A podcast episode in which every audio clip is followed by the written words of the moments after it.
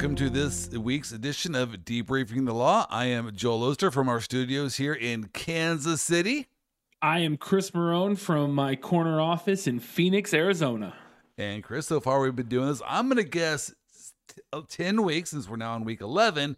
And Yeah. when it comes to locations, I believe you are uh, 10 and 0 against me. Actually, no, I won a couple. I was on, I was on the ocean a couple of those weeks. Outside of that, I very much love your location.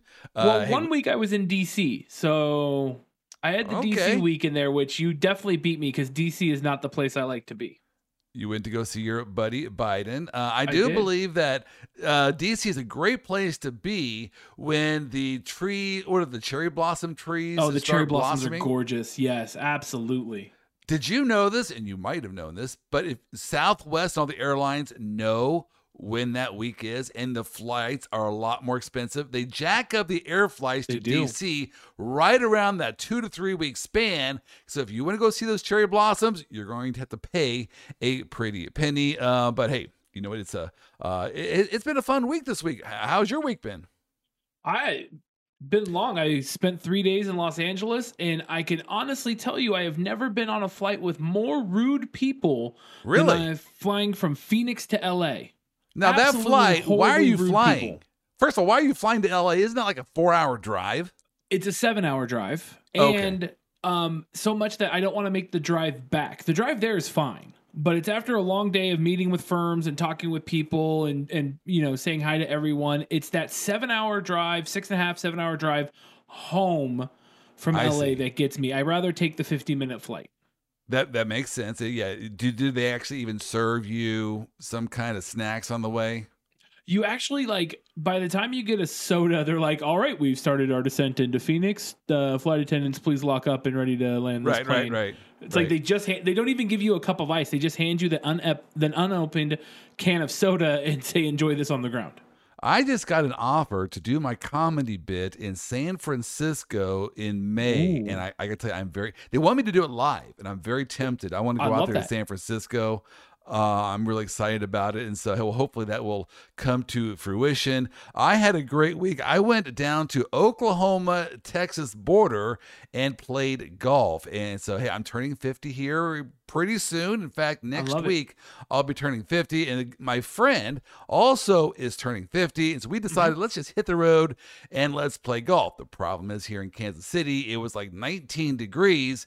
We're not going to play golf here in Kansas City. So we went down to the Oklahoma Texas border, played a couple really nice golf courses, and unfortunately, I had to get back to work. And so that's what we're doing here. A lot of good stuff, though, to talk about this week. A lot that happened in the area of law and sports. We're going to talk about the Rittenhouse trial here that's dominated the airwaves. We're also going to talk about a lawsuit. We do this courtroom quarterback session. Some weeks it's a hit, some weeks it is a miss because not every week do we have great legal news when it comes to sports.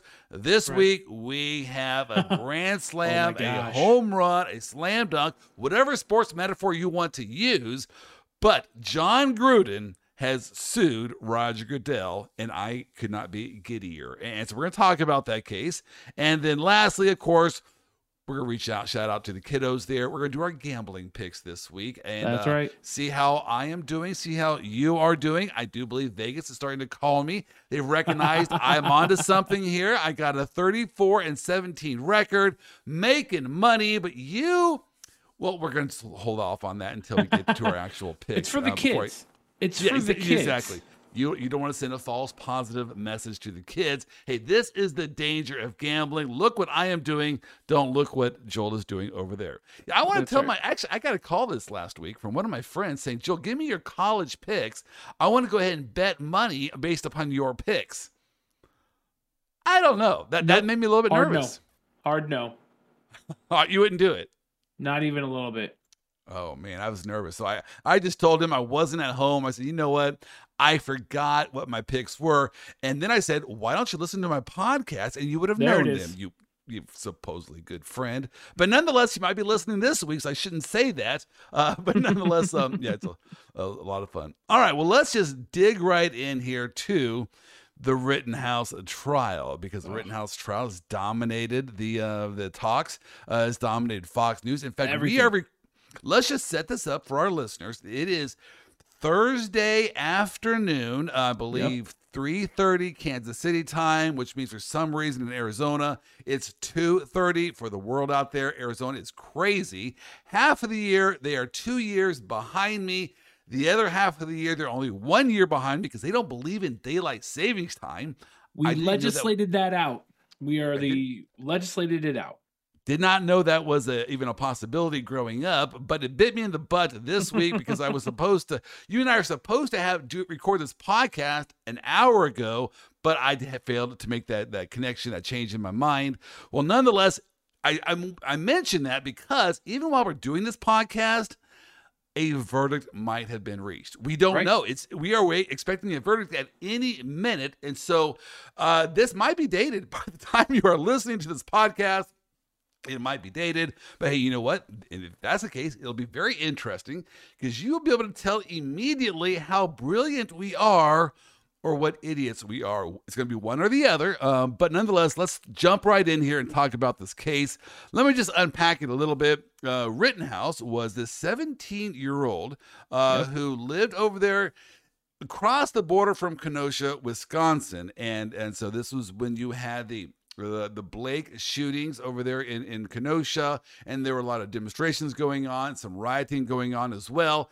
This is where you get this famous, infamous CNN headline. I don't know if you remember this headline on CNN, where their headline ran fiery but mostly peaceful protest after police shooting.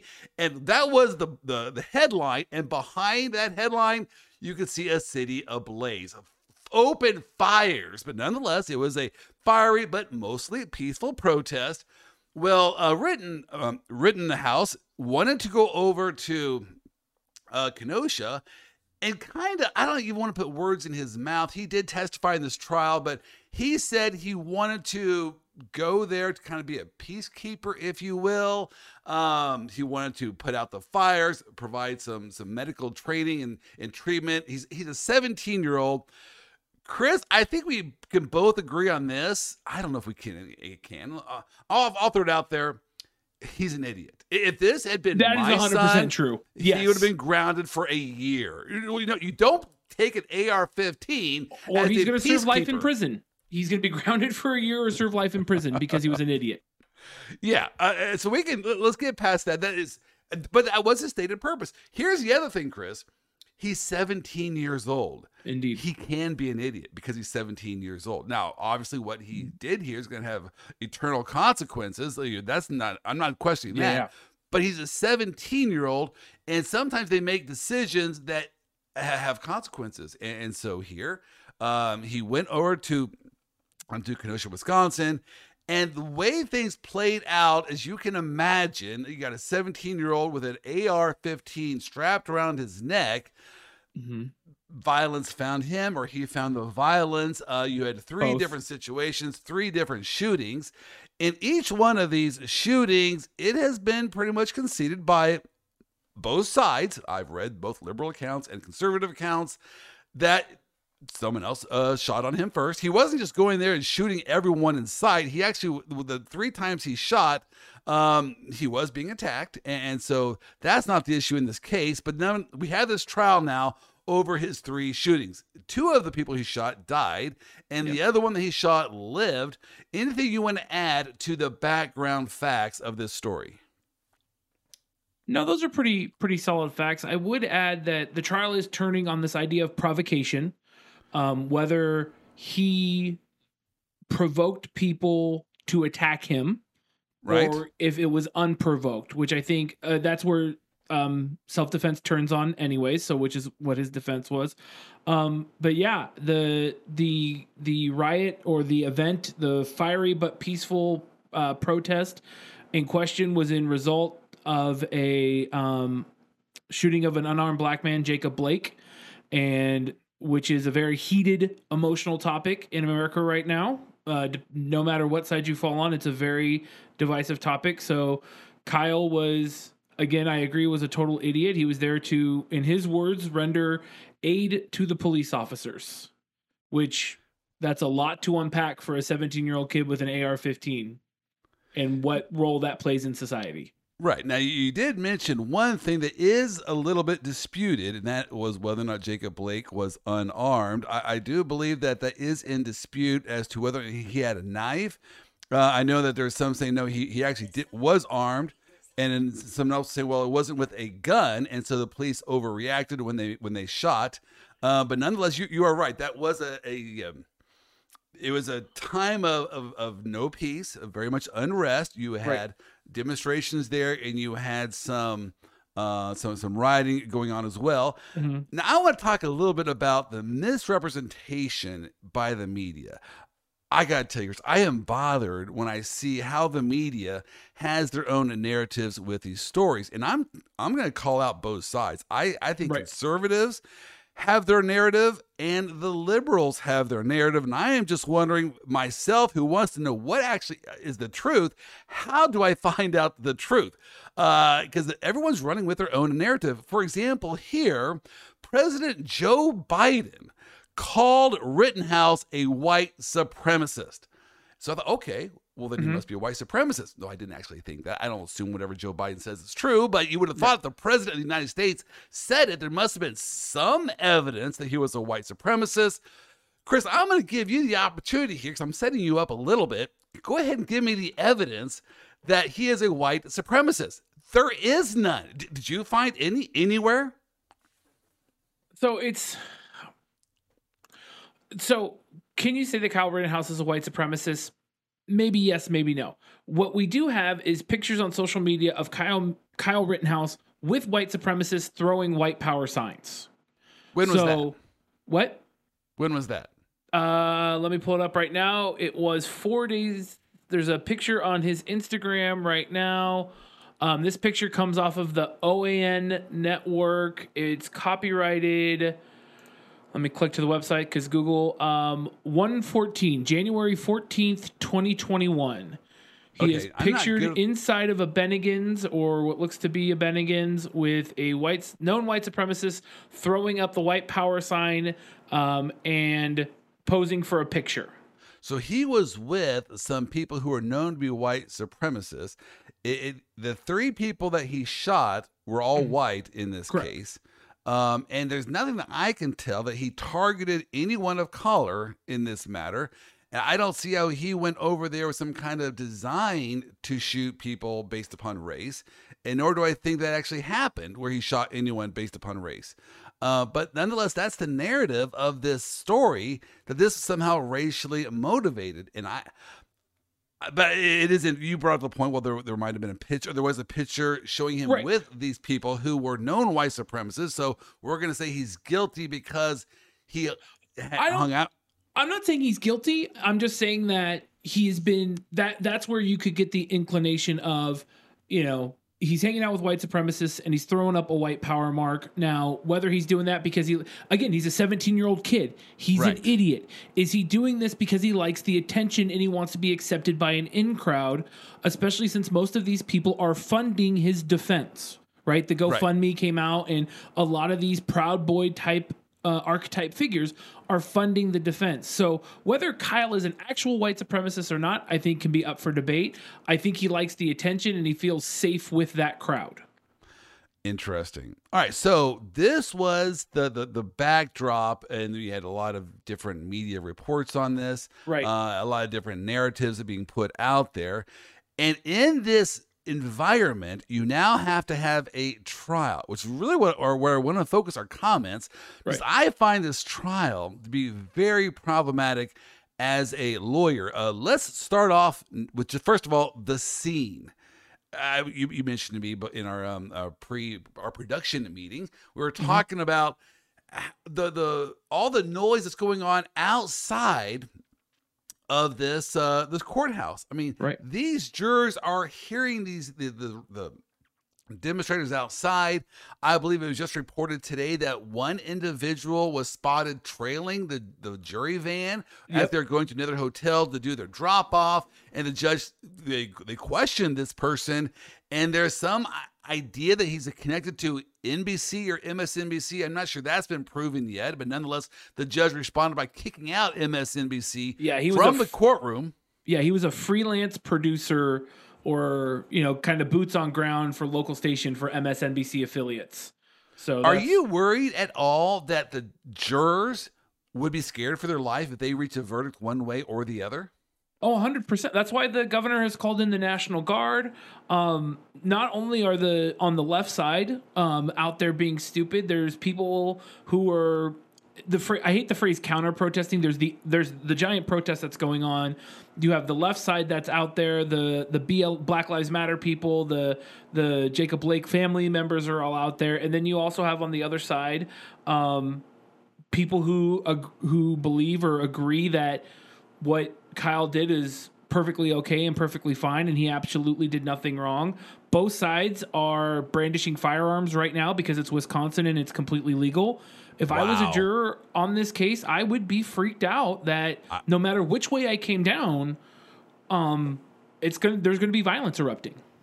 How do you get a fair jury verdict in this environment? You I can't. just if I were a juror myself, I know I would be thinking, even though I know I would do the right thing because that's kind of how I'm I'm uh, wired. built like, that way. You know what? Go ahead and give give. I'm gonna go ahead and say guilty or not guilty. You know, um, and I'll, I'll just deal with the other stuff later. But I could see how that would cross my mind. Right. I would be very concerned about my safety Uh-huh. by rendering a verdict one way or the other, and so that you can't have that with trials. I- Did this court mess up with by allowing this stuff to happen there so close to the courtroom? it's hard, right? Because we're exercising our rights to protest, to redress our government. But there's that, that's kind of the thing that's been going on is trying to figure out what's that fine line of public safety? Where do your rights end and my rights begin when it comes to something like fear or intimidation? And there's laws for it, right? You can't, you know, coercion, things to that effect. But at this point in the game, what what does that look like? In the courthouse they're probably protected right? All the people with guns are outside. Um, we're inside. There's police inside. We're protected inside. But man we live in a world where you know everybody knows everyone on social media kenosha is not a big town it's not like it's a, a, a downtown los angeles or chicago They're gonna know who these are from the jurors are. community Yeah, they're gonna they're gonna know who these jurors are. I, I'm, Right. I'm almost certain of it. So the um, only safe bet, and and this is something that I, I don't like thinking about because you know I've done a couple of defense trials, and um you know, and you and I both being lawyers understand the sanctity of the jury room, but in the room, if I was in there, the best suggestion for them, for their safety, for individual juror safety, is to say we have to come back hung. We have to come back like a, a seven or a seven five hung jury or a, a six six hung jury, and then no one will know who was hung, who wasn't hung, and we can all go Right. home. Right. I, I, well, let's get to that here at the end because I want us to kind of make our predictions. And before we do that, we'll check Right. out you know the news, CNN, Fox News, whatever, MSNBC, though they're not allowed in the courtroom to Not find out. Hey, has there been a verdict before we make our predictions? But that being said, we we both can agree that if jury intimidation exists, if it is going on, Right. that is a basis for a mistrial. I mean, the 100%. the the, the defendant will be able to file a motion for mistrial. Probably would be granted if jury intimidation is going on. You mentioned how would that look in this case? Well, maybe they should put these demonstrators out. You know, a hundred yards, two hundred yards. Where because all the media reports is that what they're saying outside can be heard inside the courtroom. So, however far they are, it's too close. It can be intimidating. And so, at least back them up. Because I do believe you have a free speech right. But I You do. think in this particular situation, you'd be allowed to be pushed away past a barrier so that they can actually hold the proceedings inside the court without hearing your your um your chants outside of the courtroom. But Well, and I'm watching the trial live on um, New York Times right now. Um, okay. And literally both sides are maybe six steps from the door. That's and too they're close. and they're not even and they're not very much separated from one another. Like they're maybe like uh maybe 10, 10 feet, 20 feet away from where the New York Times' camera is set up. Like I'm in frame looking at both sides of this. back and they are them up. close and they're armed. And that's that's the scary part. Like you want to come to protests, right? And if a fist fight breaks out, I've been to plenty of protests that fist fights have broken out. Police have been able to back it up. but you're adding an element of guns to this now that makes everyone, including the police, who have to be safe as well, that puts everyone at risk when the sides show up with weapons. But wow, it's crazy. It, it, it is crazy. I, my mind It's is just sad. racing around all the different possibilities here. Now, if we're talking, let's let's focus down inside the courtroom. I, I at the very beginning of the trial, I know the judge was very upset because someone attempted to take a picture of the jury. So uh, very that much so. concerned me because I just assumed that if they're inside the courtroom, they would find and there's there's cameras inside the courtroom. They would find some way to sequester off the jury so the public and the TV cameras wouldn't even see them. Because someone sitting in the front row is going to know who those jurors are and say, that's mm-hmm. Bob, that's Sue. And now all of a sudden that's not going to be anonymous and they're going to report that, hey, Bob and Sue sat on the jury. And so, do you know? Because I've watched this, but do you know how the courtroom is set up here? Can they actually, can the people in the seats, the public, see the jury? Yes. Okay. That's interesting. I had no idea. I mean, I, I assumed they would try to somehow sequester them off and block them off so that way the cameras couldn't accidentally pan over and, and get a picture of them. Chris, I think jury intimidation exists here. I, Oh, if I were sure. those jurors, I would be scared of my, my Right. verdict. Well, the cameras aren't set up to where the cameras would be able to see the juries. They did a really good job. The judge did a good job in that. But it's a public trial. People can come in. People can see. Yeah. Right. And and and let's be honest. Hundred percent. Let's be honest. Freelance videographers. If somebody from CNN or somebody from a terrorist organization or somebody from um, a, a civil obedience or a civil whatever organization, they have the money to hand that freelance photographer 50 Right. grand, 100 grand for that tape. There you go. Like that right, so- person's a, it's capitalism at its finest, right? You you go to the highest And it's bidder worst. Right. but you know there you know there's no real liability on the cameraman's half by just passing over a tape that is of the jury walking in So we are in agreement that if jury intimidation exists, that is cause for a mistrial. Right. Now let's move over to the actual jury instructions. And so what is the jury deliberating right now? So I pulled down the actual jury instructions that were given to this jury. And let me just read off for them uh, some of these these uh, instructions for you. Uh, you already, I assume, know what, what these jury instructions are going to say, but let's just start off with at the beginning here. When it comes to self defense, which is the issue in this case, Yes, it it starts off by saying this self defense is an issue in this case. Thank you, Captain Obvious. Uh, as to each of counts one through five, the state must prove by evidence which satisfies you beyond a reasonable doubt that the mm-hmm. defendant did not act lawfully in self-defense. So let me just let's just unpack that for our listeners because Yeah. this case is not about what do you think?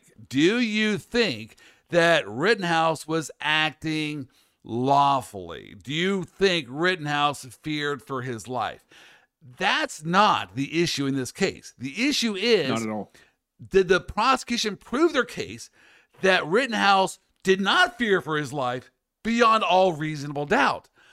Chris, I I don't know. Have, I have I have no idea how the prosecution be, could be successful on that that charge. I think there's a there's an abundance of doubt here. Whether I might side on one way or the other for myself, I definitely think there's room for for disagreement. Am I missing something?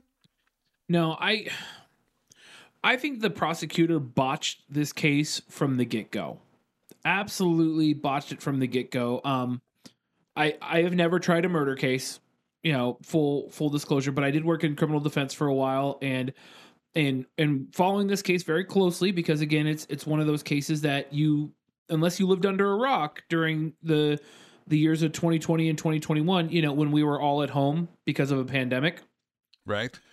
You had to follow this at least a little bit and you know as the and look as the only lawyer in my family my family comes to me all the time and asks questions could it be self-defense could it be this could it be that and i don't like to you know sound like i'm an idiot when i'm answering these questions i like to have the it's depend it depends answer but i watched Right. this That's the lawyer prosecutor- answer.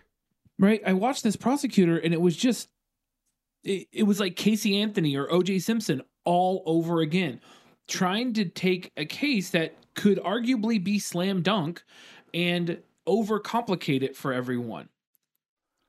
The there is nothing that the prosecution put out there that shows beyond a reasonable doubt that Kyle Ritteringhouse did not act in self defense. Right. The yeah the the, the timeline. Uh, if you look at each of the three incidences, again, I've read liberal accounts and conservative mm-hmm. accounts. And they're all in agreement that yeah, the other side pulled their gun first or or threatened him. Uh, and, and so you mentioned before we go to provocation, I want to just finish up here self defense because there is, for our listeners who might not know what these jury instructions say, the issue is when it comes to using deadly force. And right. so when can you use deadly force in self-defense? Obviously your your beliefs need to be reasonable, but right. here's what it says.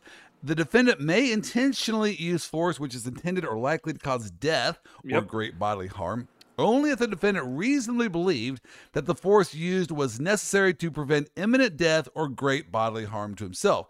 So, getting whacked over the head with a skateboard would constitute great bodily harm to himself. But is a knock to the head that that counts. A threat to kill someone right. that clearly counts. Uh, he fears for his life, and so it seems to me self defense.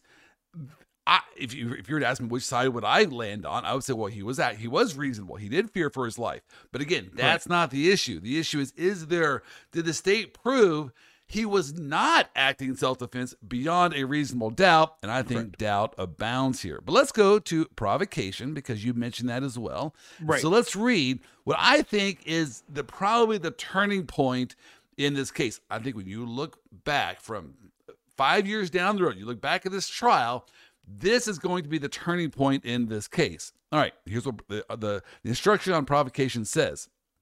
It says a person who engages in unlawful conduct of a type likely to provoke others to attack and who does provoke an attack is not allowed to use or threaten force in self defense against right. that attack. And so the That's issue the is what Rittenhouse was doing that night was that unlawful? And at the very beginning, they had this weapons charge. And and a lot of people thought, oh, so he was not actually acting lawfully there in Kenosha because he held a gun that was unlawful. Well, there was a weapons charge in this case. There was also a curfew charge in this case.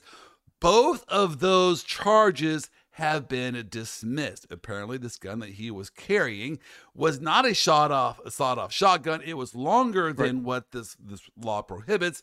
Now, again, I am not an expert on this law but neither is CNN or MSNBC.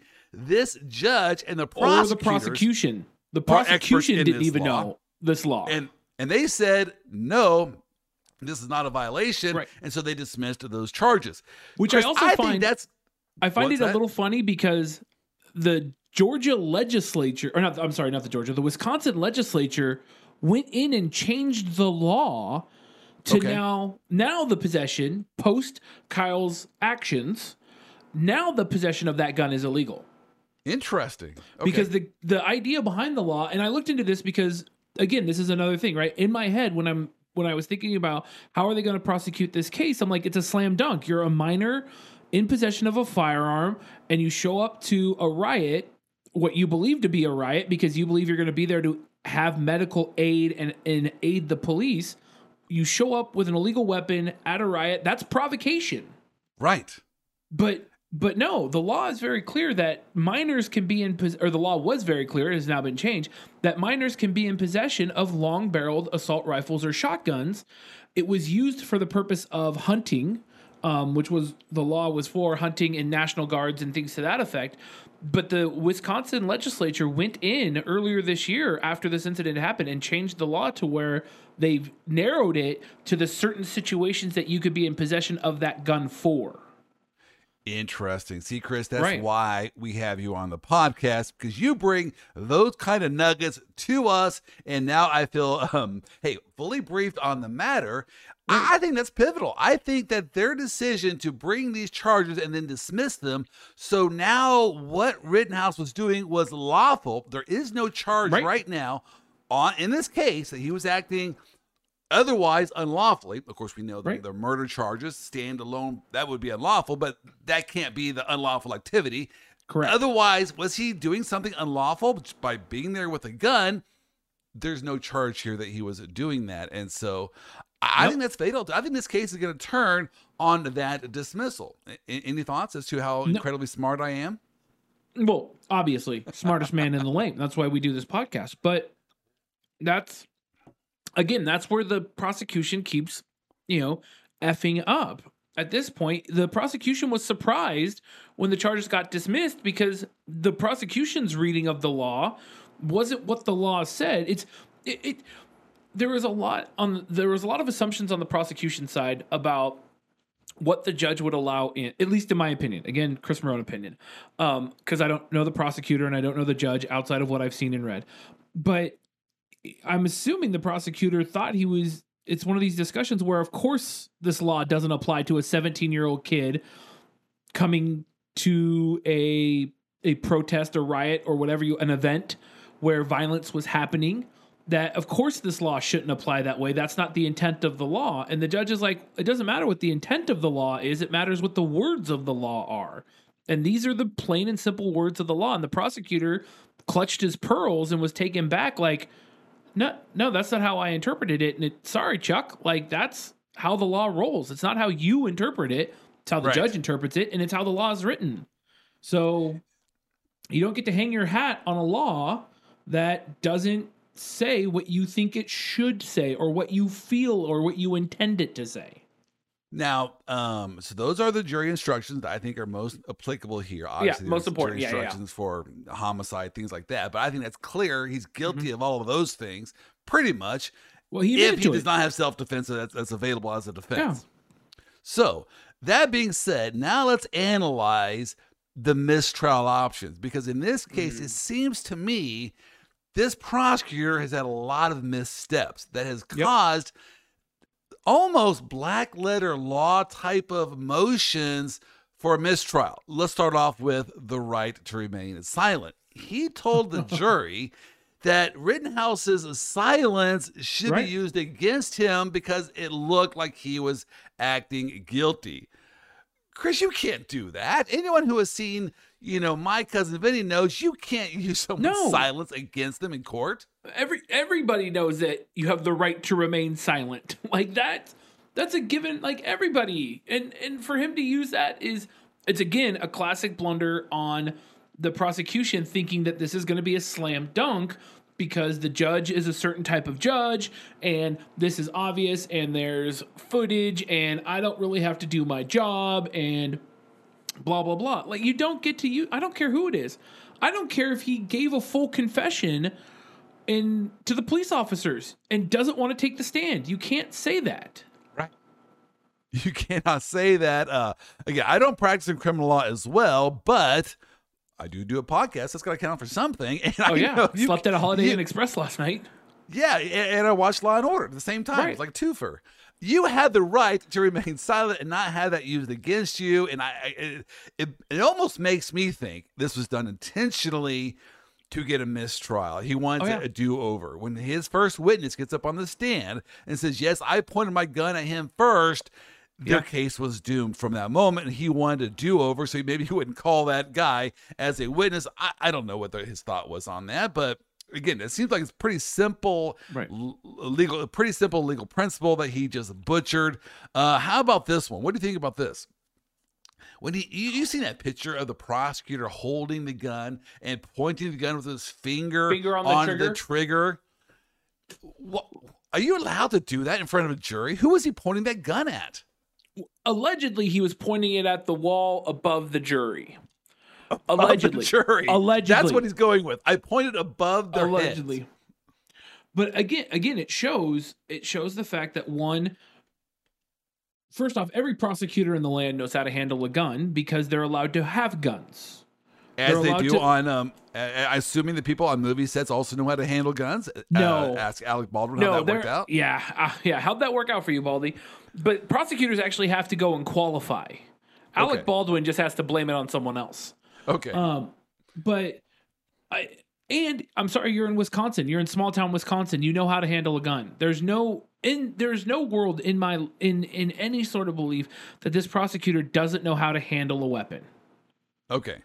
And And, and do you so think that's a proper handling of a weapon to point it at the head? no, the it's not a problem head. at all. And finger on the trigger. Come on, What is he doing? Come on, he's it's again lazy. He's blowing this case now. D- does my tinfoil conspiracy theory hats come out, and I want to make some allegations about how the judge and the prosecutor and the and the district the uh, defense attorney are all on the same team because they don't think Kyle did anything wrong and the trial is just a huge media farce?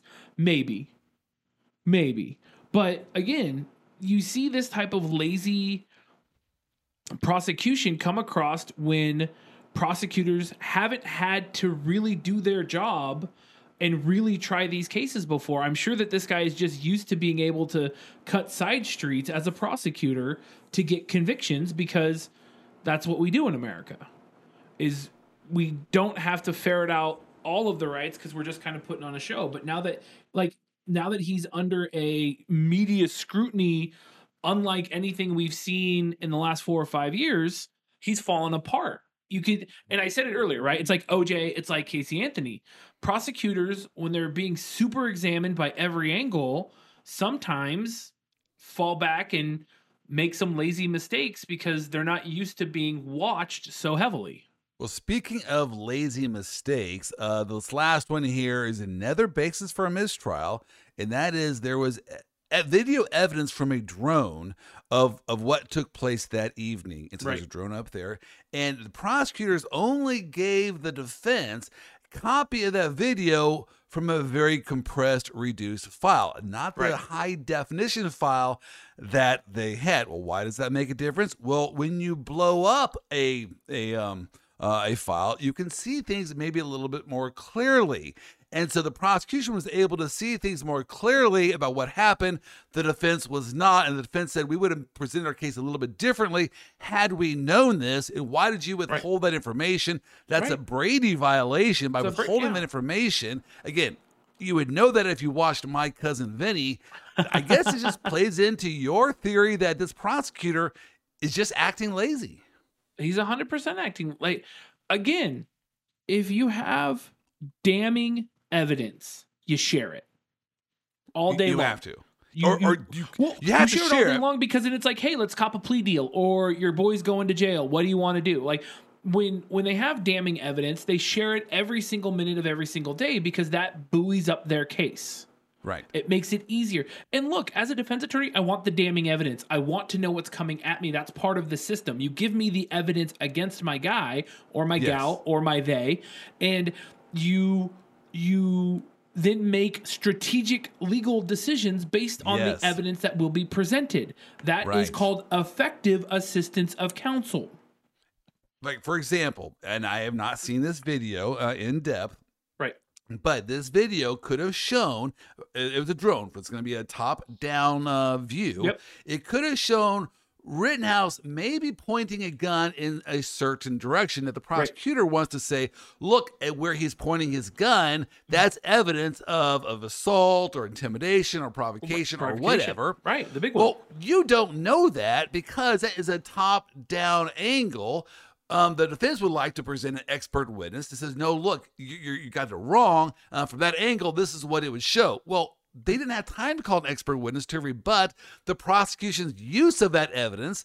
And that's very damaging to the defense when you withhold uh, information like that. Again, another cause for a, a mistrial. All Well, right. The judges said so, right? The judge said that if the jury comes back with a guilty verdict based on just the evidence of the drone, that he's inclined to entertain the motion for mistrial.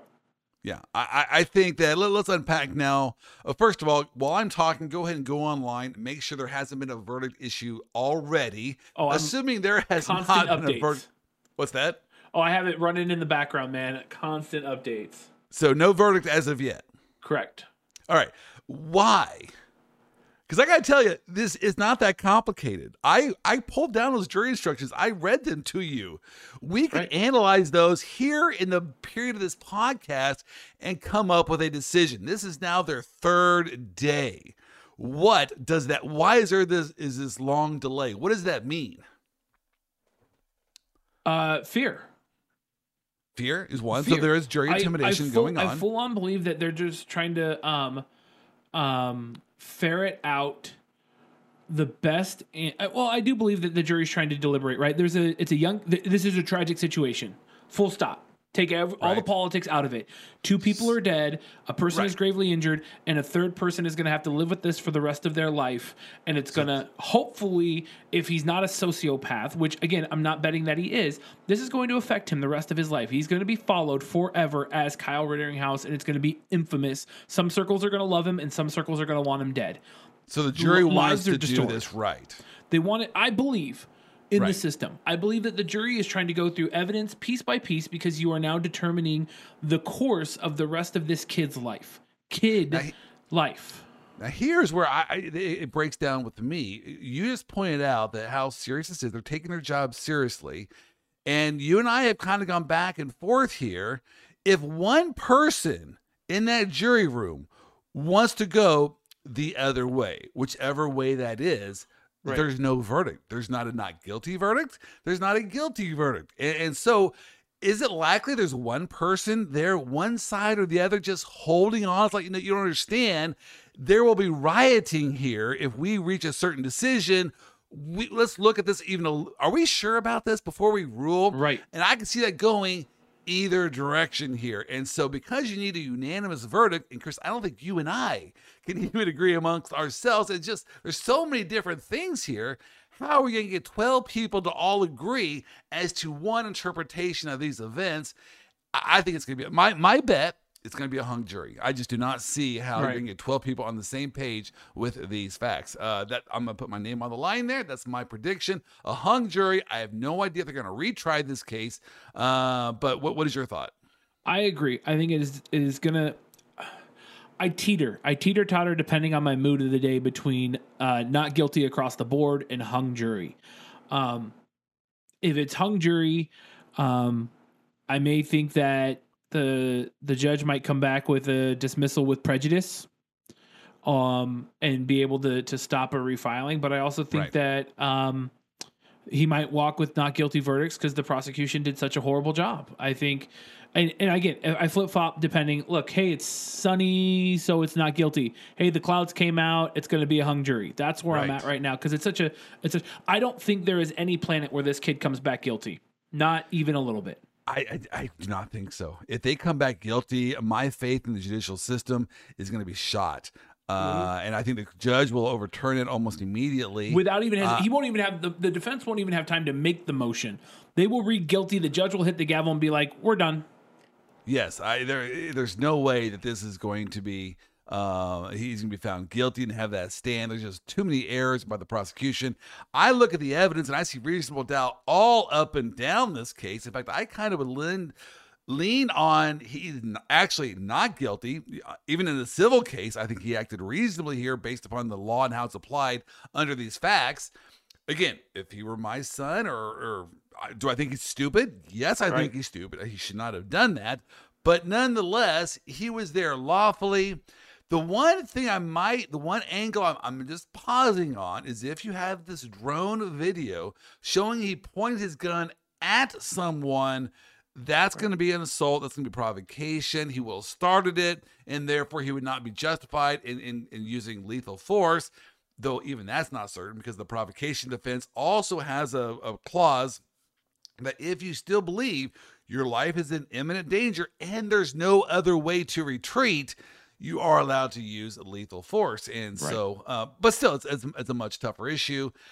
I don't see 12 people all in agreement that he is guilty under these facts. So No. hey, we'll have to see what happens So, and we'll follow that as well. breaking news is the jury ha- is still deliberating and they're going home for the night. Okay. If So they're going back. So it doesn't out- look like a, a. By the time this podcast comes out, they'll still be del- deliberating. It, so we'll be on day four of deliberation. I have no idea what it means. If the deliberations last longer than the actual trial, we'll have to see if it gets to that point. I think it was a 10 day trial. I'm not sure. Uh, somewhere around 10 days. We'll be on day four starting tomorrow. All right, let's move now, shift gears here a little bit to courtroom quarterback.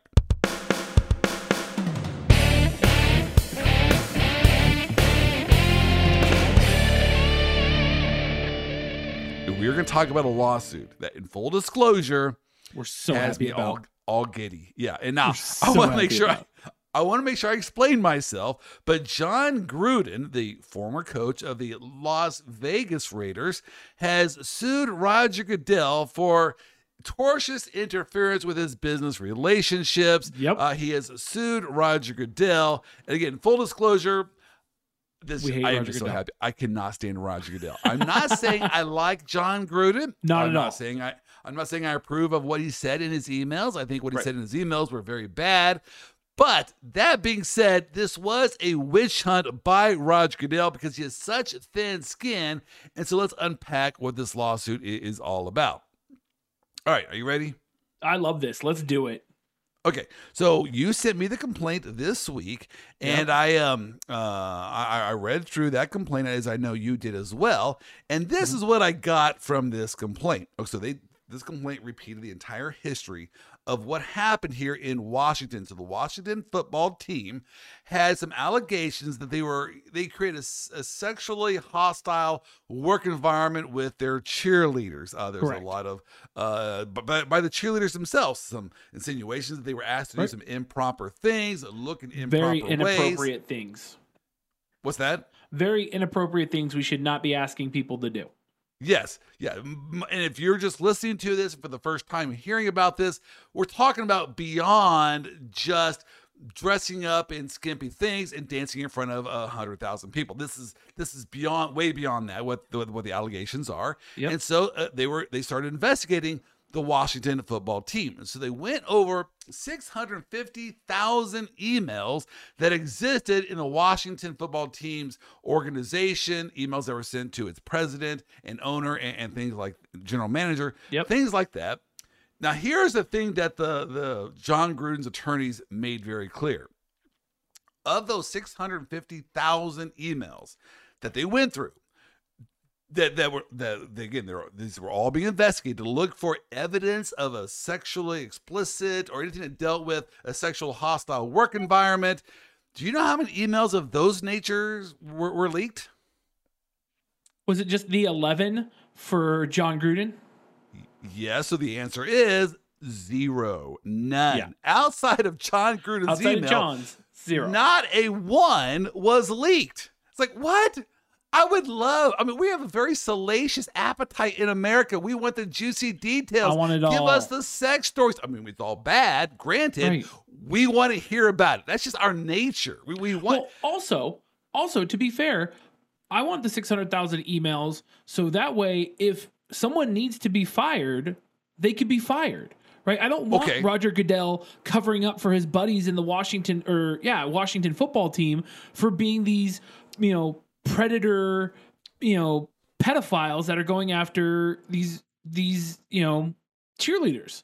Like oh, I, I get that. I'm just need to be saying if if the allegation is, oh no, we didn't leak these, just other people leaked them because they were such of a nature that the public had to know that. Right. It's like, no. There's a lot of emails there the public would want to know about. As you pointed out, you want to nail the, the the perpetrators against the wall. We want to know that information. That those are juicy details there. And not a one, zero, zilch, no other emails but these 11 emails that we're talking about here. Jon Gruden, not a single other one was leaked. Well, Chris, that does beg the question why? Yeah. Why were only Jon Gruden's emails leaked and who did it? And that really was the basis of this lawsuit. Jon Gruden's attorney saying, look, it was there was a reason why these were the only ones that were leaked. Uh, and so the couple reasons were, were were thrown out there. One is this was a red herring, or I don't know what the phrase is. Maybe you can come up with a better Yeah. phrase, but it's like, look at this. This is bad. And let's not talk about what happened to the Washington football team, right? We're, we're going Right. to sweep this one under the rug. So, but let's all look at Jon Gruden. Gruden. So, was the, the the leak of these emails done to get the public's attention away from the Washington football team? 100%. You, you think that that's the reason why? Well, also the the one thing that I think we failed to address is that the time when these emails were sent, Jon Gruden didn't even work for the NFL. Right. He he No, worked for ESPN. So. Nothing to do with his employment with the NFL. It was all done prior to his employment in the NFL. Right. So what's what's the point here, guys?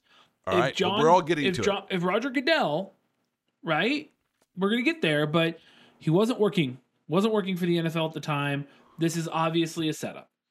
Again, these emails I do not approve of. I follow the old adage of, uh, you know, I live life. I I follow the adage of seeing in a shower as if no one is listening, but email as if it'll be read in front of a jury. So when you put something down, you got to be very careful what you say. Well, nonetheless, I don't approve of these emails, but one of these emails, or, or several of these emails that that Gruden sent out, criticized Roger Goodell. And Of course was they did. In a not a positive way, called him names. I don't approve of calling someone names, but that's what he did. Is that why is Roger Goodell that petty that once he learned that Jon Gruden was calling him these very unpleasant names, that that's why he instigated this leak against Roger uh, against Jon Gruden that destroyed his career? Hundred percent yes. Uh, if you remember, Roger Goodell was really good friends with Donald Trump until Donald Trump told Goodell to fire Colin Kaepernick for kneeling. Okay. Now, where you fall on that is inconsequential. But it was in that moment when Roger Goodell got told by Donald Trump he had to do something. That's when the NFL went full. Everybody gets to kneel. We're putting Black Lives Matter on the helmets. Roger is petty. He is absolutely petty. He he I suffers agree. from that Napoleon complex. I don't know if he feels like huge imposter syndrome, like all of these players and coaches are, you know, he doesn't feel comfortable because on some level he thinks they're better than him or he's trying to knock down people a couple notches. But Roger Goodell lives in the house of petty. And He he's does. more than willing to destroy people that he thinks have wronged him one way or another. It's almost as if he thinks he is responsible for the NFL's success. It's like, n- no, Roger, the NFL was the most popular sports league in the world well before you ever received a check as NFL commissioner. It has nothing to do with you. You you have never made a tackle, thrown a touchdown, caught a touchdown pass. I would like Right. to see Warren Sapp take one shot at him, but nonetheless, yeah, he has nothing to do with it. He's a little tyrant. I think this is his pettiness coming through, and he House of petty. targeted Jon Gruden. And I think he has a case. Uh, I, I know the 100%. NFL has responded by saying this is all frivolous. That's what the lawyers Nope. always say with their clients being Yes, sued. they do. 100%. Always say it's frivolous. Here's another interesting thing about this case, which I find fascinating. Did you know that Jon Gruden has already settled with uh, his employers, the the um, uh, Al Davis's son, I forget his name, the owner of the Las The Vegas Raider. Raiders. Yep. He's already settled with him for the, his um uh, loss compensation. I believe he Did you also know settled for his entire contract amount from what the rumors it are It might flying. have been a reduced amount, but it was Right. settled. But here's my point with this: if why didn't the the Las Vegas Raiders include in that settlement a global release against the NFL? They, most likely, they should have done that. Put in there some language saying, "Look, you got to release us from any future liability, and also the NFL." Davis did not do that. Is there some bad blood between Davis and the NFL? Where it's like, no, we're going to settle, so we're going to pay him, and then we're going to point our finger right at you and say, go get him. We don't like Roger Goodell. I mean, I would love to. I would love to just say, go get him. We don't like Roger Goodell, but I, it, this is few few podcasts back. I said this is a bunch of white people, rich white people whining about money, and that's all it really Right. is. At the end of the day, these guys have no connection to reality, and Goodell thinks that he's above the law, and Gruden wants to take him down a peg. And for the first time in my life, I'm going to side with with Gruden, even though I think he's Okay. a, also a terrible human being. All right, all right, good. Yeah, because we, we want to see Roger Goodell go down because he's just so haughty and mighty. Right, he's and a terrible human being thinks- too. Yeah, when someone thinks their crap doesn't stink, it just makes you want them to fall on their face. And so I, I'm rooting for that for Roger Goodell. Uh, I'll re- I'll go to a confessional booth tomorrow to repent of that. But nonetheless, that's, that's where my heart is right now. We'll be following this lawsuit. And also dawned on me as I was researching this lawsuit. I don't think Jon Gruden's football days are over. Not In even fact. I think once this actually gets out there that this was vindictive, I think it's going to see another day in college. Maybe LSU, maybe USC. One of these college programs is going to come looking at him, and he will take that job, and it'll For sure. probably be somewhere. I don't know in the South where football is king, and, and Mhm. then he'll he'll take that job. I don't think his days are done uh, with with football. All right. Well, I think he's going to get the 15 million.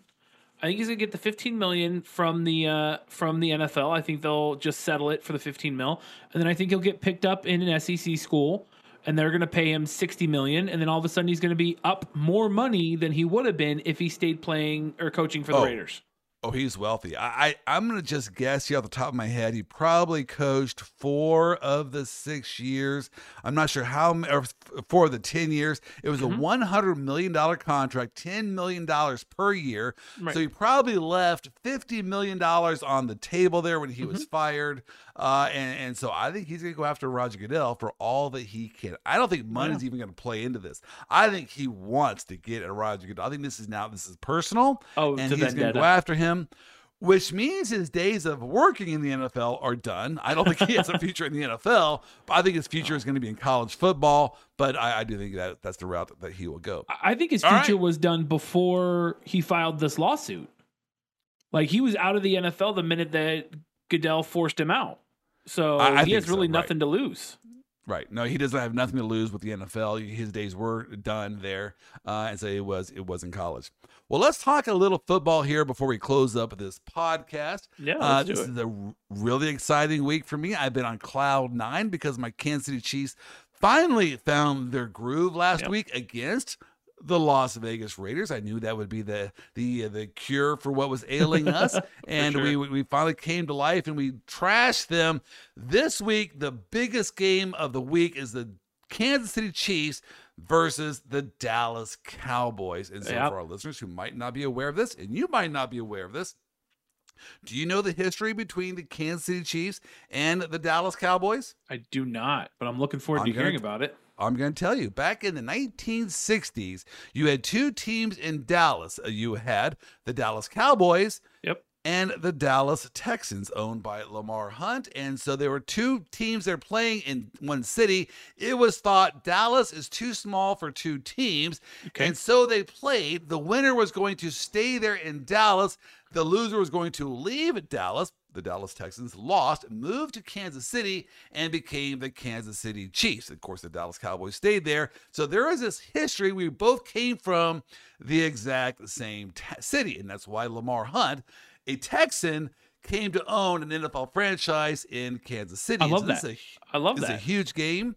Uh, the Cowboys are, or the Chiefs are favored by two and a half points. So let's just talk a little bit about our picks this week. I, I will just tell the, the listeners there who those that want to know that let- let's just I'm I'm going to go over our picks here from our previous. We've done these picks now for 11 or 10 weeks. This is week 11. Let's see here. Yep. My record last week was 4 and 2, which brings my total season record to 34 and 17. Uh Chris, um do you know what your record is? Oh, my record's like just above 50%. That's right. 25 and 24. You are still have a winning record. You're still in the playoffs. So, hey, Better than I the Jaguars. I'm just saying, I'm better Yes, than the exactly. Jaguars. I should not talk trash because I am going to be eating, uh, you know, wind here, whatever the phrase is, eating dust. Uh, because I am this week, I do not have a good feeling about my picks. But nonetheless, let's go over this week's games. I'm going to go over my picks first, and then you will Perfect. give me your picks. But let's talk about these games because this is an exciting. This is where I really get into football, college football, and the pros. This is a great time to be a Chiefs, a, a football fan. First game, Packers versus the Vikings. Now the Vikings are the home team. The Packers are one and a half point favorite, which to me that's a pick'em kind of game. I know Uh, technically the Packers could win by one, but in essence that's a pick'em type type of game. Yeah. I think the Packers are moving in the right direction. I know the Vikings do kind of stick around. They stay around. They're they're well coached, but they're just a well coached average team. And I think the the Packers are dialed in right now. Um, their bad boy quarterback has kind of found his groove. I want to take the Packers minus the one and a half over the Vikings. Are you gonna watch that game? Oh, of course I am. I'm going to watch Aaron. Rodgers lose. I'm going to watch the Vikings cover the spread. All right, all right. The Saints are a two point underdog to the Eagles. When I saw that, I said, okay, I got to take the Saints. I just, Yeah, the, Saints, the. Eagles have been so bad. I know they got their quarterback now. I'm not a big believer in Hurts, but I like him. I'm just not a big believer in how well he has done uh, or his um, how good a quarterback he is.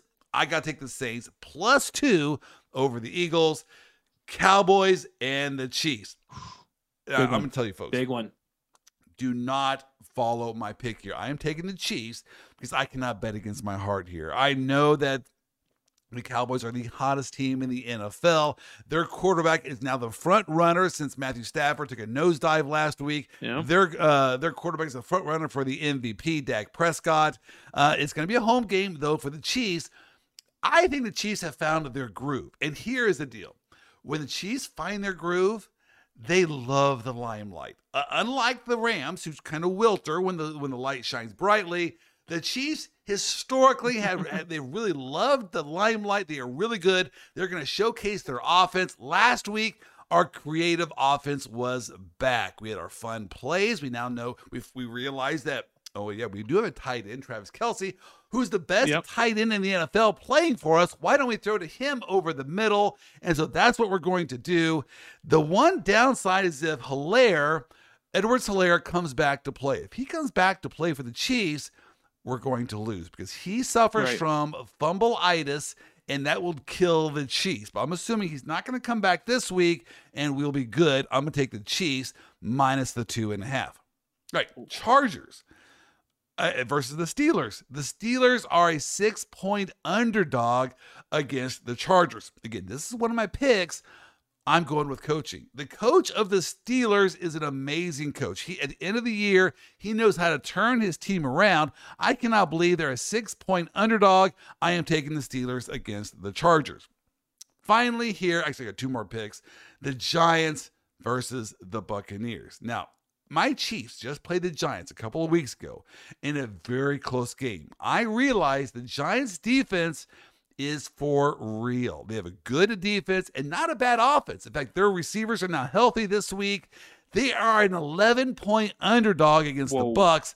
I'm going to take the Giants plus 11 over the Bucks. The Bucks, I think, are going to win this game. They they've lost two in a row, so you Right. know they got the the coach has their attention. The coach called them out this week and called them a bunch of idiots, and so he he has their Yep. attention. They're going to sure. win. I don't think they're going to cover the 11 point spread.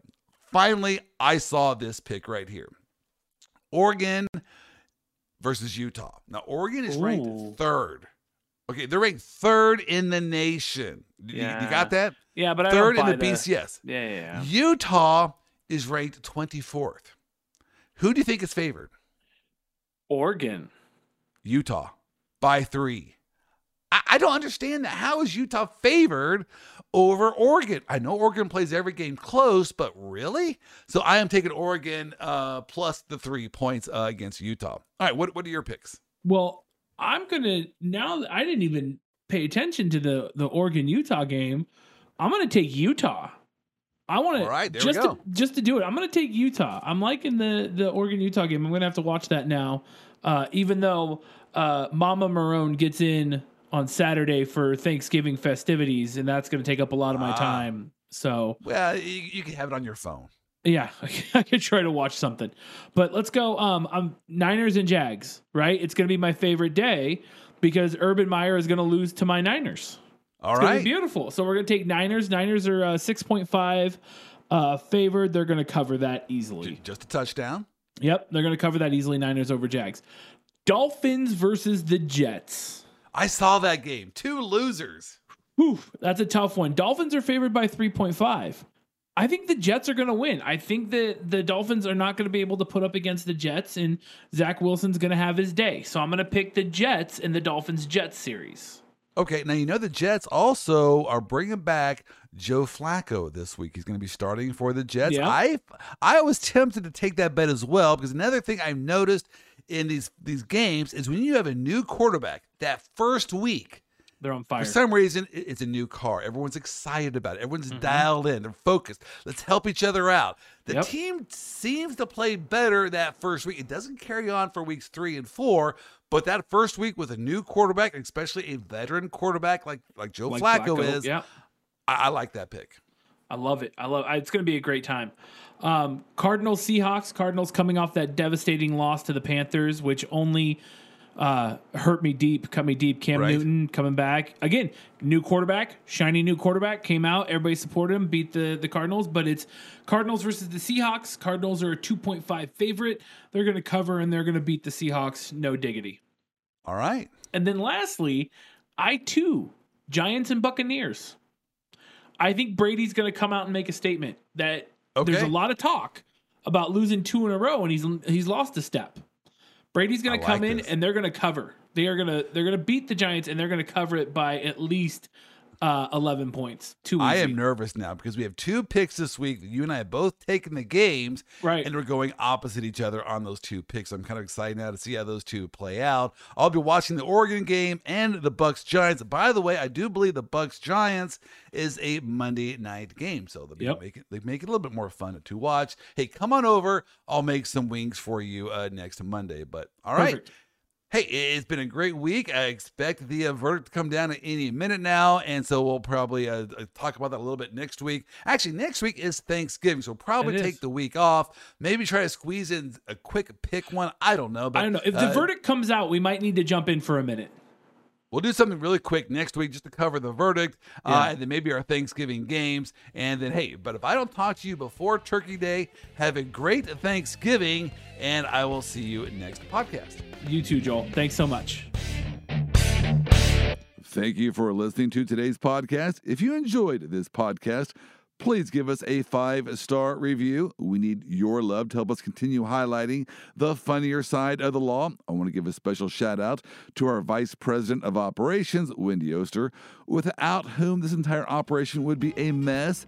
Sean Wynn and 155 Features for making me sound way better than I actually do. Brooke Bolin for spreading the good word about us. And Ryan Kuhn and Paul Kuhn of Triplicity Marketing for our technical and computer support.